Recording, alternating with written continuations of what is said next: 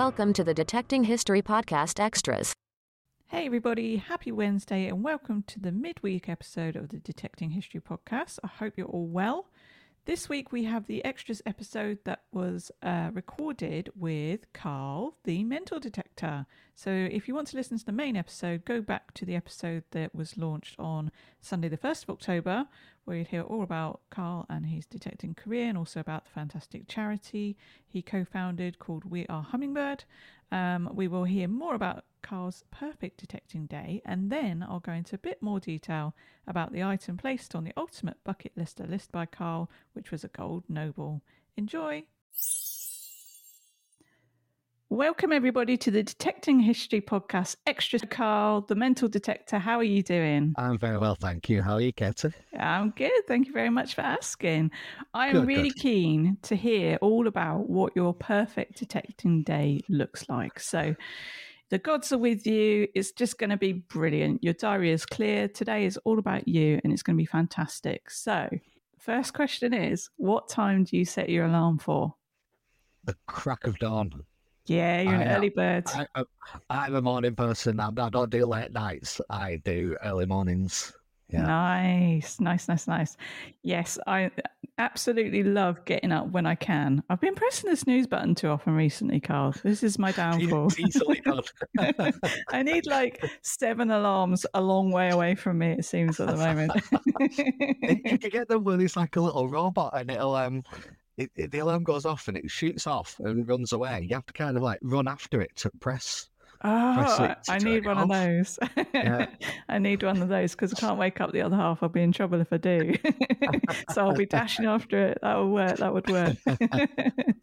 Brilliant. So you're an early bird. You get up. Do you like to have a bit of breakfast before you get going, or are you not a breakfast person? I'm a naughty one. I sometimes don't bother with breakfast. hmm And they say it's the best meal of the day, but yeah, I- I'm usually not that hungry in the morning. I've got a secret to tell you, Karl. The best meal of the day came from a promotion thing from Kellogg's. It's all a con. Oh, there we go. Then. Right, I'm fine. That doesn't surprise me. I work in marketing, so yeah, I fully understand that. Yeah. uh, I've been doing a lot of um, intermittent fasting recently and listening to podcasts on that as well. And a lot of people Yeah. say that they go, "Well, but the, the you know breakfast is the best meal of the day." So that's where I am, or the most important meal of the day. And they're like, "No, no, that was all just a." promotion tool you're used by Kellogg's and then everybody took that as a medical thing and it's not at all. Sounds not right. Yeah. yeah. Yeah, no, so I'm with you. I'm with you. So you do you have like a cup of tea or a cup of coffee or something and just head out the I'll have, door? I'll have one coffee. I usually have one coffee in the morning. That's the only time I'll have a coffee. I can't drink too much of it. No. Um, I can have a cup of tea throughout the day, but I can't have coffee.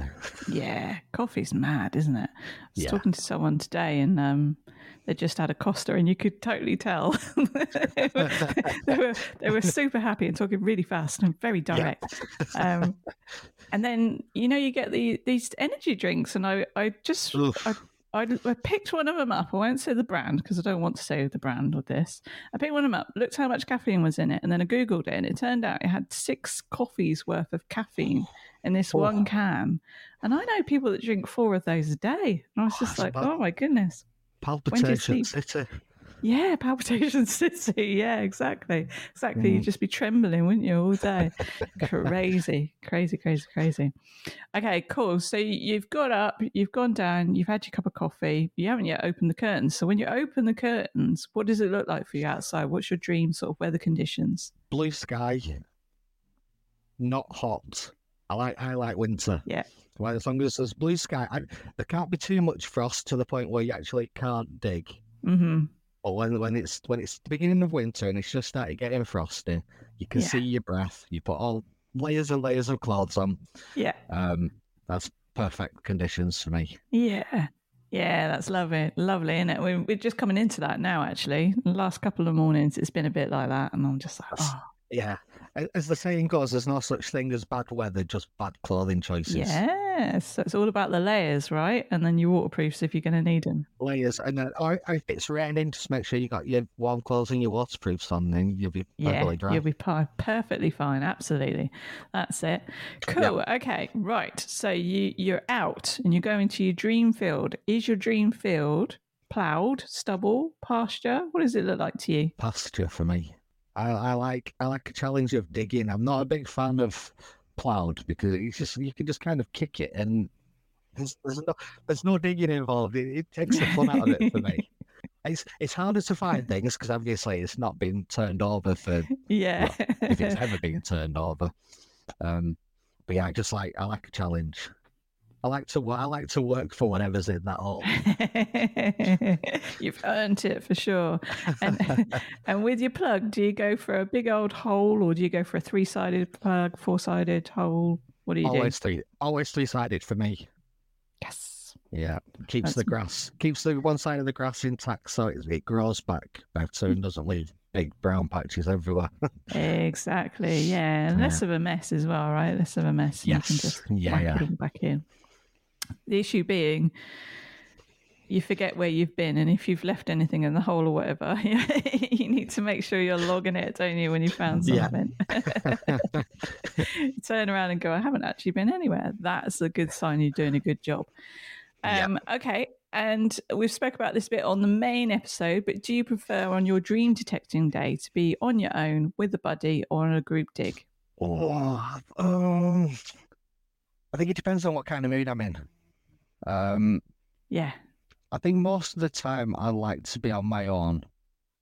But if I'm feeling not as introverted or not as socially anxious, then I like to be with a group. Yeah. And charge off with those people for a bit and then you can be solo after that. Yeah. Yeah. I think the thing is though, like, even if I was feeling a bit social, socially anxious, going out with a group kind of rectifies that. If that makes sense. It, it, it makes me feel something that I, I didn't think that I would feel. Yeah. Yeah. And it, it's actually a benefit without me even knowing. Mm, Um, so yeah, I think it, I, I just play it by ear sometimes. If I wake up and or if I want to go on a group dig one weekend, then yeah, I'll I'll do Yeah. that. But like I say, I'm, I'm lucky enough to have a couple of my own permissions, so I like to just take myself off there and go into a little world of my own. yeah. You've got options. That's good to have options. Yeah. Absolutely. Yeah. Awesome. Okay. And so your perfect duration of your dig, what's that looking like for you? Are you an all day man or four hours? I can be. It depends on what I'm finding or if I'm finding anything.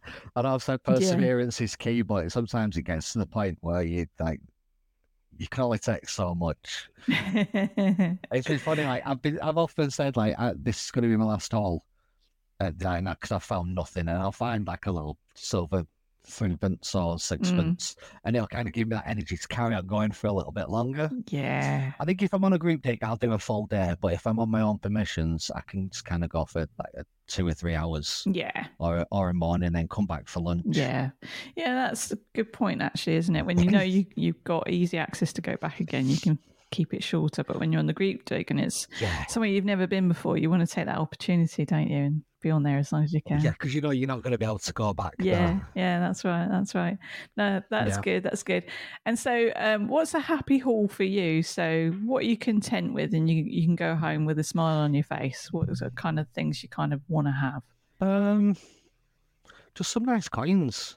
I quite Mm. like finding Victorian pennies. Um, yeah, yeah. it- If they come up with like that lovely green patina, Mm-hmm. then I'm happy with that. Mm, Or, or a little silver, a little silver sixpence, Yeah. something. that's always good, isn't it? To get a bit of silver. Yeah, I was going to say, I like the Victorias just because depending on where the coin is from in her reign, you obviously get the different images, don't you? So you get the young Vicky, Vicky Bunhead, uh, the veiled Victoria. Yeah, So yeah, you can go through and you never know what you're going to get. it's funny. The veiled ones are always rare for me. I always find Mm. Which is very strange. Yes. Yeah. Yeah, same. Same. I don't know if I've got an older one. Maybe they didn't mint as many. Mm, maybe. Yeah, because there were so many in circulation anyway. Just keep them going, right? Yeah. Mm, yeah. Yeah, Yeah, good point. Cool. So you're happy with a, a couple of coins and a Brucey bonus bit of silver makes your day. yeah, it does. Lovely. So you've had your dream day. Um, what's your home routine? Do you get home and collapse in a heap because you've done all those holes, or do you go straight to cleaning up your finds and putting them away in your cabinet somewhere? I used to go straight to cleaning my finds, um, But then I started getting a little bit lazy, so I now have like an old Christmas biscuit tin that they're all in there. in fact, there's some in the um the the door um the holder, you know, the pocket thing to the side of your doors in your car. The, the passenger side's full Yeah. of stuff in there at the moment. I need to sort it all out. I just don't have time because I've got a, a little five-year-old girl, so I occupy her for a bit. Uh, while my wife and does stuff that she's not been able to do while I've been out, and then um, you just don't have time. So I need to set some time to get stuff sorted because there's loads of lead in there that doesn't need to be in. That's it, all the junk. It's just like, oh, I should be getting rid of that. Yeah, yeah, it's always fun and a privilege when I get to go out twice in a week, but then that means twice as much clearing up of stuff. And um, because I was Yeah. rearranging because my new cabinets behind me, that box there. It's full. Okay, it's yeah. full of stuff, and I hadn't been in for it all for a while. And I opened it up, and there was all these bits of kitchen towel, and I was like, "What's that?"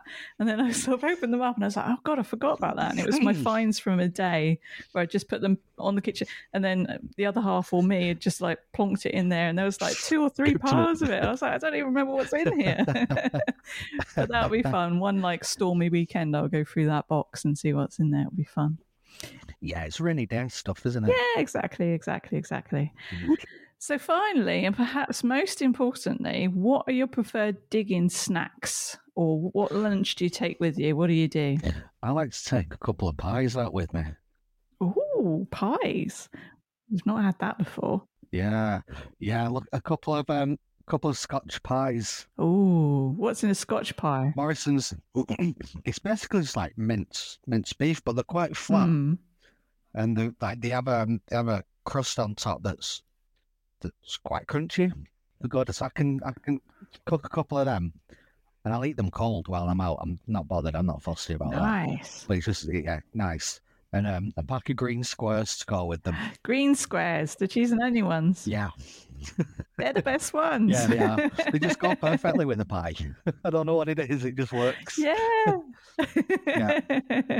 I like it. I like your selection. And what about a drink? Do you just take Um, water or something I, else? I always have a bottle of water, but I have to have like an orange like I said, as well, just for that extra sugar boost while Bit I'm of energy. while I'm out there. Yeah. Just to, just in case you find a hoard and you need some extra energy to uh, Yeah. get to the bottom of the hole. Yeah. Oh, well, that's brilliant. Thank you very much, Karl. Thank you for telling us all about your Oh, perfect detecting day. I think everyone can agree that sounds like a great day. and I hope you have a perfect detecting day sometime soon. Thank you. Me too. Thank you very much. all right, take care. See you later. Bye. Bye bye. Extras Part 2. Okay, so Karl put item number six on the ultimate bucket lister list for us, and this was a gold noble. Ooh. The gold noble was first issued during the reign of King Edward III as part of his second coinage, and this was issued between 1344 and 1346. This circulated for about 90 years, and at the time it had the value of six shillings and eight pence. The gold nobles were issued for the last time during the reign of King Edward IV. He reigned between 1461 and 1470. There was a gold shortage at this time. The gold coin that then took over from the gold noble during Edward IV's reign was uh, called the Angel, and that coin was introduced in 1465. So I'd quite like to find an angel too. Detecting History A to Z. We are now on the letter B. So, what are we going to talk about today with the letter B? We're going to talk about Boudica, the Bronze Age, and Britannia, of course. So, let's start with Boudica. Boudica meaning victorious woman in Brythonic, or the ancient Celtic language of the time. Boudica was the queen of the ancient British Iceni tribe and led a failed uprising against the Romans in around 60 or 61 CE. The Iceni tribe inhabited the area of East Anglia, which included Norfolk and parts of Cambridgeshire, Lincolnshire, and Suffolk. The trouble started when Boudicca's husband, Prasutagus, died. He had left his kingdom, which was at the time an ally to Rome, jointly to his daughters and the then emperor, who was Cactus Dysanius. Rome ignored his will. The kingdom was annexed, property taken, and the Roman historian Tacitus documented that Boudica herself was flogged and her daughters were raped. Boudica led the Iceni tribe in their revolt, destroying what is now modern Colchester and St Albans before going on to destroy and burn down Londinium. The Roman general Gaius Suetonius was called in from a campaign he was leading in North Wales. Reportedly heavily outnumbered with his 10,000 or so soldiers, he defeated Boudica and the rebels, who were reported to be some 100,000 strong in numbers. It's not known where the final battle for Boudica's Iceni tribe was fought. It was thought they were defeated somewhere along the Roman road known as Watling Street on the junction of Fosse Way in Leicestershire. Another location could be Warwickshire, another Northampton. One day a detectorist like you will find the location. Actually, it could be you. B for the Bronze Age. So, the Bronze Age is a time period known to be between 2000 BCE to 700 BCE and comes after the Stone Age. So, this is when humans started to use metal for tools and weapons, bronze being an alloy, so a mixture of metals. And bronze is made up of 88% copper and 12% tin. After the Bronze Age comes the Iron Age. All us detectorists, we all have Bronze Age axe heads or spearheads on our bucket lister list, of course. Okay, and the final B of today is Britannia. Britannia, a figure that so many of us know from the coins we dig up. But who is she? Britannia is the national personification of Britain as a female helmeted warrior. Uh, she's actually wearing a Corinthian helmet and she holds a shield and a trident. She first appeared on Roman coins of the 2nd century CE and then on coins issued by Charles II onwards. She originally held a spear, but then this was replaced with a trident to represent the Royal Navy's many victories. The word Britannia placed the name of Albion in Latin, meaning the island of Great Britain, in around 1 BCE. There you go. That was three Bs. I hope you enjoyed it. I certainly enjoyed looking into things and doing a bit of research to be able to bring you that today. All good fun. And of course, next week we'll look at the letter C. Until next time.